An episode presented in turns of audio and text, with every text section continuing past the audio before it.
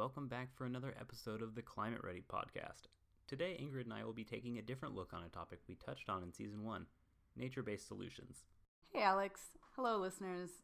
Like Alex said, we've already featured a two part episode on nature based solutions last season.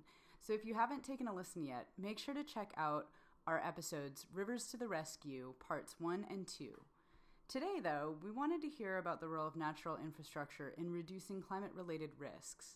What types of interventions can help reduce flood and drought risk? How can we support the implementation of nature based solutions, or NBS, through financial instruments and novel business models? It seems as though NBS has become an increasingly hot topic in our water and climate circles over the past few years. However, the evidence for where and when NBS are most appropriate has really been lacking. But that's starting to change as projects aimed at measuring and valuing the impact of NBS or hybrid solutions are beginning to present us with exciting preliminary data. When we came up with this topic, we immediately knew that we needed to bring in Dr. Elena Lopez Gunn. She's the director of a Spanish research organization, and more importantly to today's discussion, she is the lead for a large scale EU project on the insurance value of nature. We'll hear about her ongoing work, some on the ground demos, and the ways they aim to operationalize a framework using nature to reduce risk. All right, well, let's go ahead and cut to the interview, which will be followed by another unique take on climate change in today's Postcard from the Future. Don't forget to subscribe to the show wherever you get your podcasts. Leave us your comments and reviews and follow us on Facebook using at Climate Ready Podcast.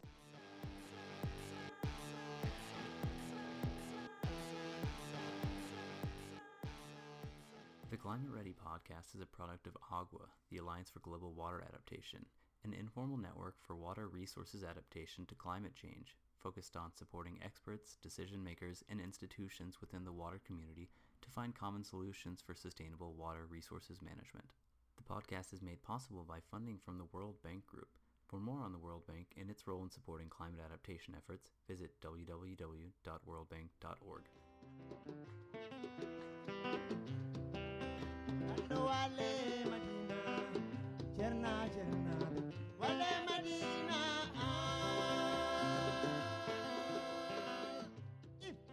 So, today on the Climate Ready podcast, we have the great pleasure of chatting with Dr. Elena Lopez Gunn, who is a very active AGWA collaborator and an expert around all things green infrastructure. Elena is the director of ICATALIST, a Spanish research company based in Madrid focused on environmental issues, social innovation, and climate change adaptation and mitigation. Beyond that, Elena is also the project lead for an ongoing multi year uh, European Union Horizon 2020 project called Nature Insurance Value Assessment and Demonstration, or NAIAD. We're really excited to have her on the show and take a dive into today's topic around ecosystem services. Thank you so much for joining us, Elena. Very glad to be here with you. To get started, let's first make sure that we're all on the same page for some terminology that we'll be using throughout the episode. In last season of the show, we touched on the concept of nature based solutions. Elena, how do you define this term, and what does it mean to you when you think of this concept? I don't know if you're aware, but there's actually quite an interesting space still on defining nature based solutions. And the definition is still not completely closed. For example, the definition of the IUCN emphasizes very much the word of action and the fact that it always has to have some kind of environmental return. Whereas, for example, in the definition of the EU, it talks about actions which are inspired, supported, or copied from nature. One of the things that was particularly relevant for our project is that we believe that in the space that, that NAIAD inhabits, which is very much about looking at the role of nature in disaster risk reduction and climate change adaptation, quite often is going to be about the services that nature provides, but sometimes this might actually be also going down the road of hybrid approaches and is understanding when are these nature-based solutions effective when you're looking at them under a kind of risk framework. So I think for us, the way we're going to proceed in NAIAD is we're going to come up with kind of like an internal working definition where we definitely believe that action is a key element. And the, the main function that we're going to focus on is about uh, the kind of risk element of these nature-based solutions. And therefore, all the other elements, like, for example, you know, the positive impact on health, etc., would be considered co-benefits under our framework. That's really great, Elena. And you really eloquently, I feel like, touched on the issue and, and demonstrated why we even asked that question in the beginning, because absolutely, depending on who you talk to, the definition is shifting, it's changing over time. So that was really helpful, um, I think, in framing and, and the way that you put it as a very kind of action oriented definition. For our listeners, just to maybe take a step back, natural systems can provide a wide variety of services, some that fuel our industry and our economies, but also these natural systems can aid in helping us reduce uh, disaster risk and so, in the context of the NAIAD project, that's centered more around nature insurance value. So, you, mentioned just there right at the end, you, you tend to put an emphasis more on the risk reduction benefits of ecosystems. Could you talk more about, about what that means? And then, in terms of co benefits, and what, what's the distinction there? I do think it matters because, for example, NAIAD is, is sister to another eight EU projects. Uh, they're all EU projects focused on nature based solutions. But I think for us, the difference is that whereas in the other EU projects, the focus is really on nature based solutions within an ecosystem services frame. And therefore, regulation, for example, the regulation of extreme events, would actually be kind of one of those services. We kind of flip it. For us, we're looking at the disaster risk reduction potential of nature, where, in a way, if you have good ecosystem functions, we're trying to basically quantify to what extent uh, are you actually reducing your risks. So, for example, in this context of the RR, what I would argue is that uh, NAIAD is very much on the framework of Sendai, which is the International Convention on Disaster Risk Reduction, which is really shifting the paradigm to, towards disaster risk management and particularly prevention. What NAIAD is really trying to consider is not so much looking at the damages that you would have, say, from a flood or a kind of slow onset disaster like a drought, uh, but you're actually trying to really say, well, how would it be if I, for example, managed the catchment properly? You can then start to intervene at the landscape scale, at the territorial scale, which I think is actually one of the things that we miss. We also know that nature based solutions are not going to be fit for all. We really have to understand when are these solutions fit for purpose, right? And, and they might not be for purpose in all locations, but we actually think that it increases the kind of portfolio of solutions you could contemplate when you're looking at things like climate change or global change, like even urbanization or population growth. In this project, you're not really just doing research for the sake of doing research, you're trying to mainstream effective solutions going forward. And often the biggest hurdle is translating the theory and the things you've learned into practice. So, to accomplish this within NAIAD, you all have set up a really interesting dynamic in terms of the, the stakeholders that are involved. And I wanted to touch on this for just a minute. To start, who are some of the groups and partners working on the project in terms of contributing to research and implementation? Luckily for us, we have 23 partners across 11 countries from the European Union. In those partners, we have NGOs, we have uh, a city like Copenhagen, we have a river basin agency like the Duero in Spain, we have a small company like us. We have two universities like King's College or, IHE Delft. We also include the French reinsurer, CCR. So I think what we all share is that we all want to walk the talk. Although it is considered a research project, we're talking about applied research where we're really going to the field, to the ground, to really have real cases with real people, where we really try to kind of stress test this scientific hypothesis that's a good overview on the shared vision within the core group of project partners in NAIAD. But so far, we haven't really heard about this other key group of stakeholders involved.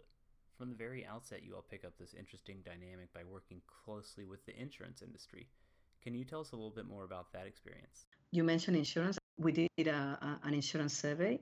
In the end, actually extended over the first year of the project, and I think it was a decision that really changed the project at its core, you know, in a way of trying to understand where we fit in in a sector that is very established, you know, that is obviously the most experienced sector in, in terms of risk. One of the key things we learned is that you, you probably have to differentiate on the one hand between the insurance sector and then within the insurance sector also on the reinsurance sector. And then the other thing that we learned is that it's a heavily regulated sector. It's very different if you're in Sweden, if you're in Germany, if you're in the UK, if you're in Spain or if you're in Romania, because the national legal frameworks are, are, are really quite different. And therefore, when we try to implement these nature-based solutions, is something that that's going to have to be taken into account. It sounds like it's very much been a learning experience working with the insurance sector. And based on these interactions and the feedback they've provided, either through the survey or otherwise, has that reaffirmed or changed what you see as their role within NAIAD or or even the goals of the project itself? With the relationship with the insurance sector, I think we find that they're very active. And I think possibly the, the takeaway from this the survey that we did is that it would be very simplistic to think that they have one role to play. I think they have they have different levers where I think the insurance sector could play a role. But but equally at the same time we have become probably much more humble in saying, well in fact, we cannot really talk for the insurance sector. I think they really have to speak for themselves. What I think the role of NAIAD is much more to talk about what is the role of nature in terms of its protective value when we're talking about changing climate and changing systems. That's where I think NAIAD can actually contribute with the science. Lena, you mentioned that the raison d'etre of NAIAD is looking at what is the role of, of nature, but thinking kind of more about outcomes. As I understand it, one of the main objectives of the project is to operationalize or provide a decision support framework and, and planning tool for helping to implement these potential nature based solutions. Mm-hmm. I'm just wondering if you could give maybe one or two examples of, of how you guys are demonstrating this approach. I think I'll quickly take you through where, where we are at the project. The first thing that we're trying to develop is, is a kind of assessment framework where you're systematic about the way you, you approach nature-based solutions from this kind of more risk frame. This in itself has been a, a, a strong learning. We understood that first we have to start with the physical system to really understand very, very well. And I think this is where science is and good science is absolutely fundamental you know because you really need to base yourself on the on the best available knowledge or if you don't have it ideally try to generate it uh, then the other element that i think we incorporated is not to forget the social side most people uh, often forget that ultimately these solutions are going to be implemented is because society accepts it or in a way wants it so this idea of incorporating the social risk perception of the population in the areas that we're looking at we actually have had workshops now in all of our demos to first define with them. So this idea of co-design is very much at the, at the core of NAIAD. So we didn't come and tell them, okay, your main risk is flood, your main risk is drought, your main risk is X. We actually ask them in a process where we try to incorporate most of their actors to, to then define what is the risks that concern them the most and therefore what are the solutions that they would consider as more of a priority and i think the difference at NAIAD is that in the as i said earlier in that portfolio of solutions we introduce the green solutions as part of that kind of toolbox that the stakeholders are going to be considering when they're looking at their risks and then eventually when the project is is finished the idea is yes we will generate i think we anticipate two kind of tools one is being developed by King's College in London. It's called an ecoactuary, which is basically like an open access uh, NatCat uh, model that really is trying to estimate potential of this natural capital. I think one of the things that is particularly interesting about this tool is that it, it operates at a rel- relatively large scale, right? So again, we're talking about landscape scale, but we've also learned from the first year and a half of the project that that's precisely the scale at which the, the, the finance world operates. Quite often, one of the problems that we've already identified in NAIAD is a misfit between some of the solutions. Some of the nature-based solutions sometimes can be relatively small. How do you aggregate them? How do you scale them up? So I think the fact that initially you have this tool which already is identifying the potential hotspots in a way for solid natural capital investment, I think is going to be quite interesting. And then another tool that is being developed is called the IBE platform, and it's almost like a kind of decision support making tool. The vision the project has is is that you might be a, a city planner or you might be a, a, renovation agency or you might be and then you can kind of try to imagine how these solutions would actually work in your context but at the moment as i said these are in the drawing board you know they're being developed as we speak i'm glad you brought up the concept of scale because I think that's really important because they all have different numbers and different groups of stakeholders involved, maybe different levels of bankability, and they'll ultimately tease out some different lessons that you can learn from them. So, you mentioned earlier that you're piloting and assessing this NAIAD approach in nine different demo sites across Europe. You're about a year and a half into the project. You're by no means done, but 2020 is getting a little bit closer. So, is there a, particular demo site where the ecosystem benefits uh, of nature-based solutions are especially apparent or obvious that you wanted to touch on? In NIAD, I think what is interesting about the demos is that you have to look at it as a matrix almost with three entries. Uh, one is the scale, you're right, it's a geographical scale. So we have probably our largest demo is probably the Lower Thames, so that's a big scale. And then we even have Sparta Stadium in Rotterdam, which is a nano scale, it's very small. We're quite excited because in the case of Sparta, I think it was about a month ago, that nature-based solution is actually being implemented as we speak. And this is a very clever system to basically be able to store the water, the excess water, uh, when you have extreme rainfall, and then be able to be used when you have periods like they're having now in Holland of uh, low rainfall. Uh, and then, of course, the poster child of Naiad has to be Copenhagen, because in, whereas um, in Sparta we're talking about one nature-based solution in one football stadium, very famous football stadium. In the case of Copenhagen, they really go the full works, and we're talking probably about 140 solutions. So it's much more about a strategic plan of how do you integrate nature-based solutions with grey solutions in the context of cloudburst management. And they have already involved the insurance sector in a way as one of the actors in the whole funding and finance of this approach to reducing the risk to the city of Copenhagen. So, those are a few examples from demos. What's a quick rundown on the process of selecting and evaluating interventions? You all don't just impose a set of decisions down on the stakeholders, correct? With the stakeholders, we identified that they prioritize what are the nature-based solutions they want us then go through the NAIAD process, yeah, of doing the economic valuation, which eventually means that we try to design business models around these nature-based solutions so eventually they can be self-funded. Yeah, that's the natural assurance schemes. That's the the final goal of the project to find viable uh, solutions in every way, not just uh, you know, but also in, in the kind of funding and, and finance.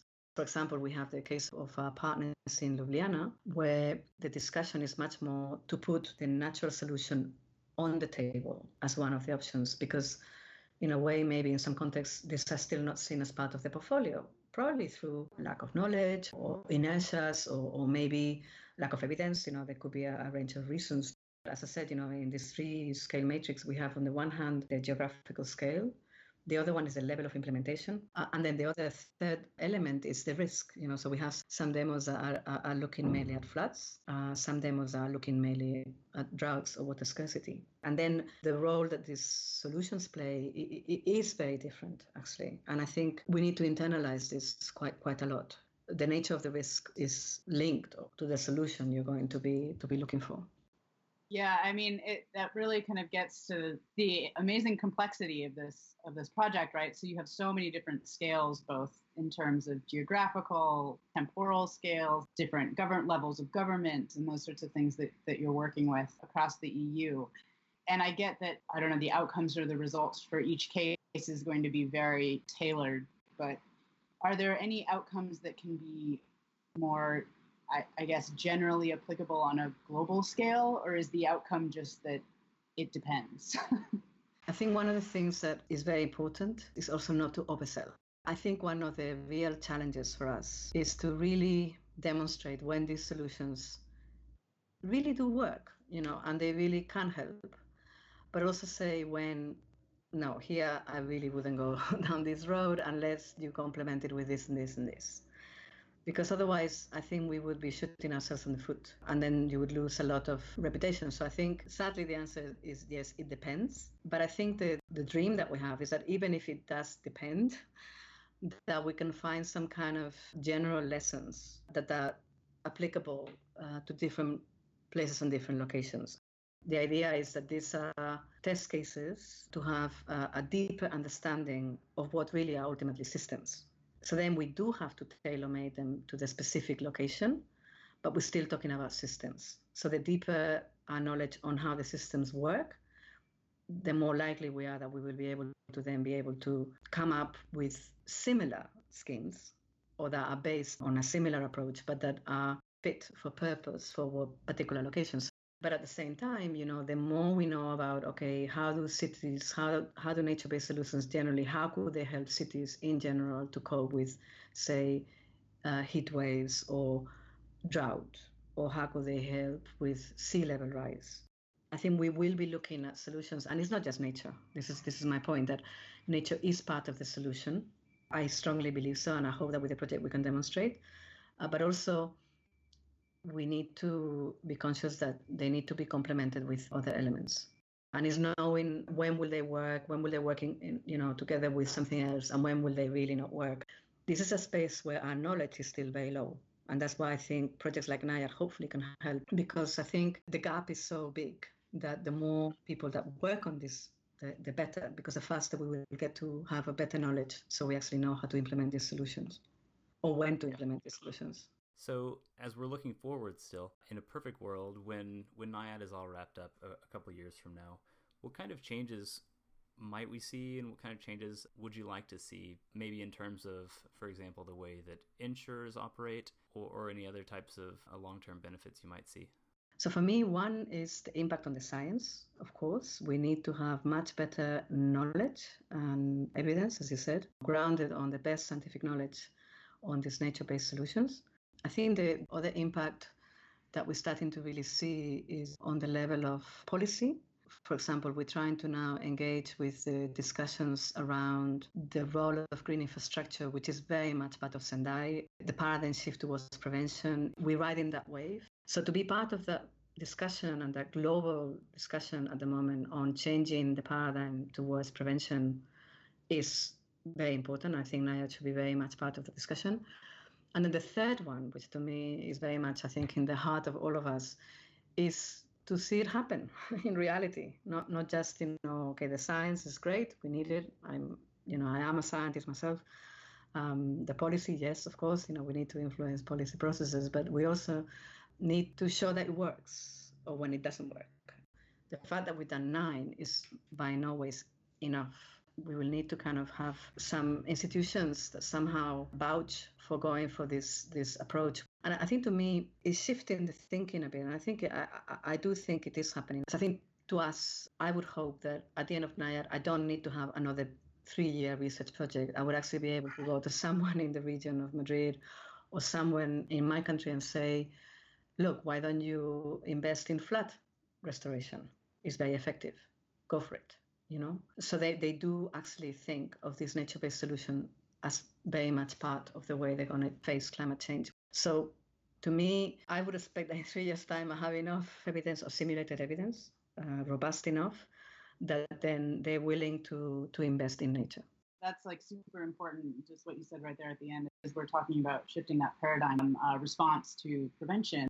At this point, what I think it's like 90% of, of funding for disaster risk reduction goes toward response. And there's there's hardly any funding right now, you know, going towards preventative measures, which over the long run we know would be a lot more cost effective, you know, save lives, save infrastructure, save nature. And so having an evidence base, you know, and collecting this these examples of how we can actually implement preventative measures that are going to work over the long term, I think will really help in terms of working on the funding.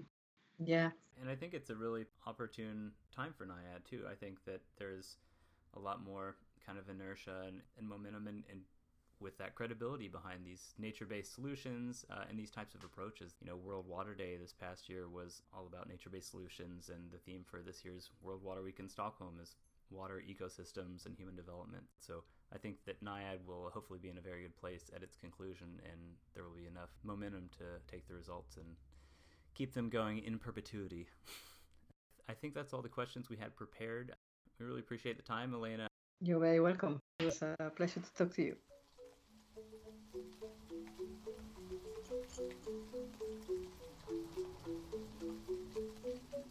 We hope you all really enjoyed our in depth conversation with Elena. I know, speaking for myself, I feel like this could have been one of those two hour interviews. I had about 30 more questions I would have loved to ask her because I'm so inspired um, by all the really interesting work that she's doing.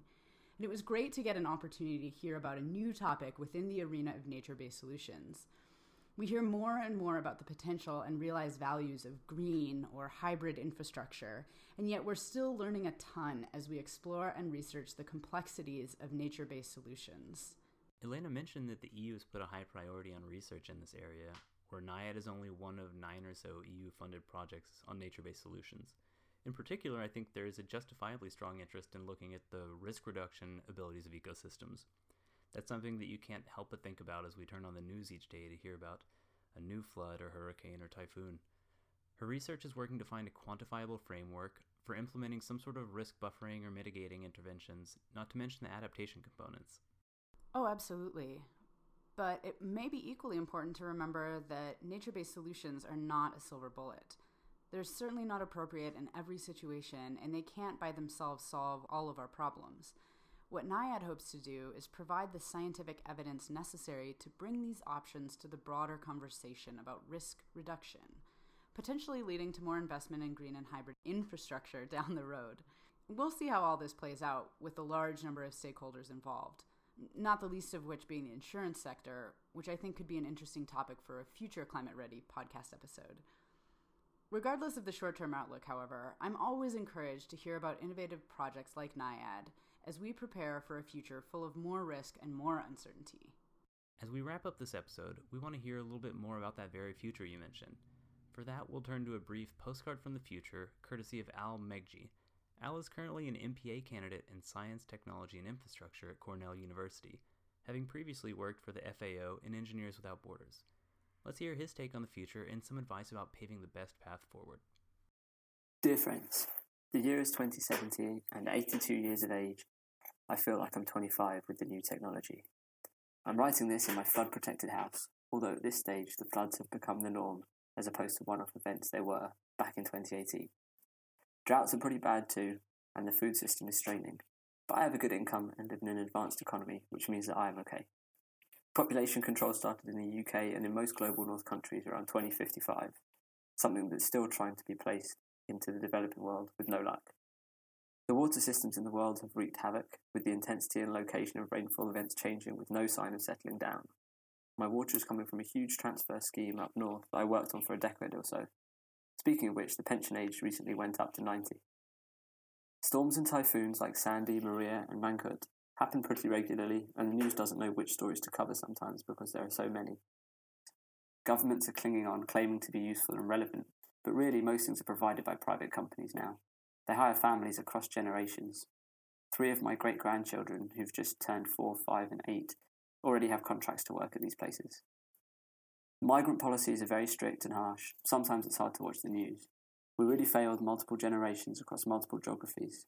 China's One Belt One Road initiative was finished and used for trade for a short while, but now it's used as a global water transfer system given the impermeable surface and constant flooding occurring along this length.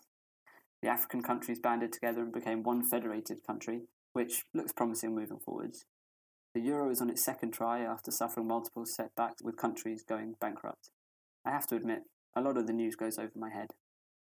We almost fixed the global food issues by intensifying agriculture in Africa, and going for precision agriculture in other parts of the world.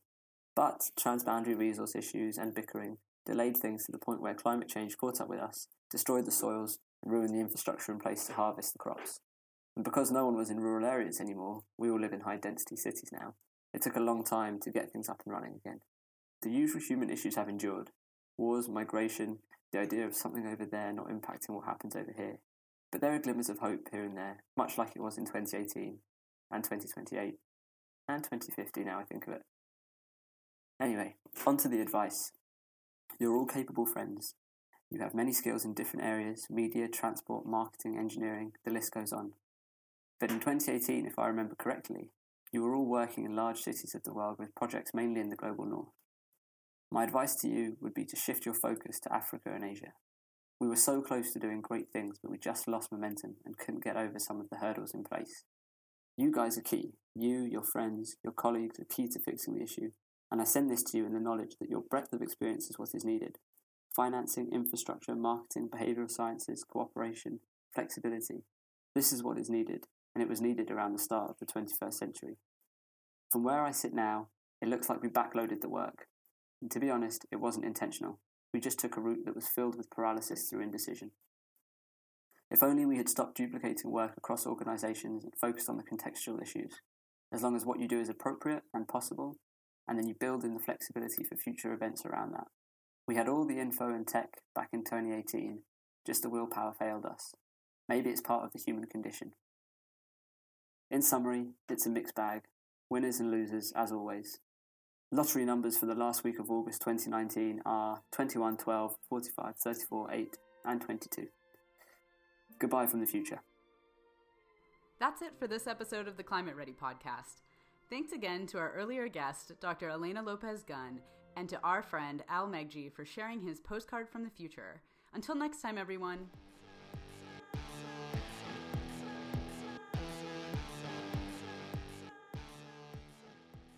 Climate Ready podcast is produced by John Matthews of the Alliance for Global Water Adaptation. It is directed and edited by Alex Mauroner and Ingrid Timboe.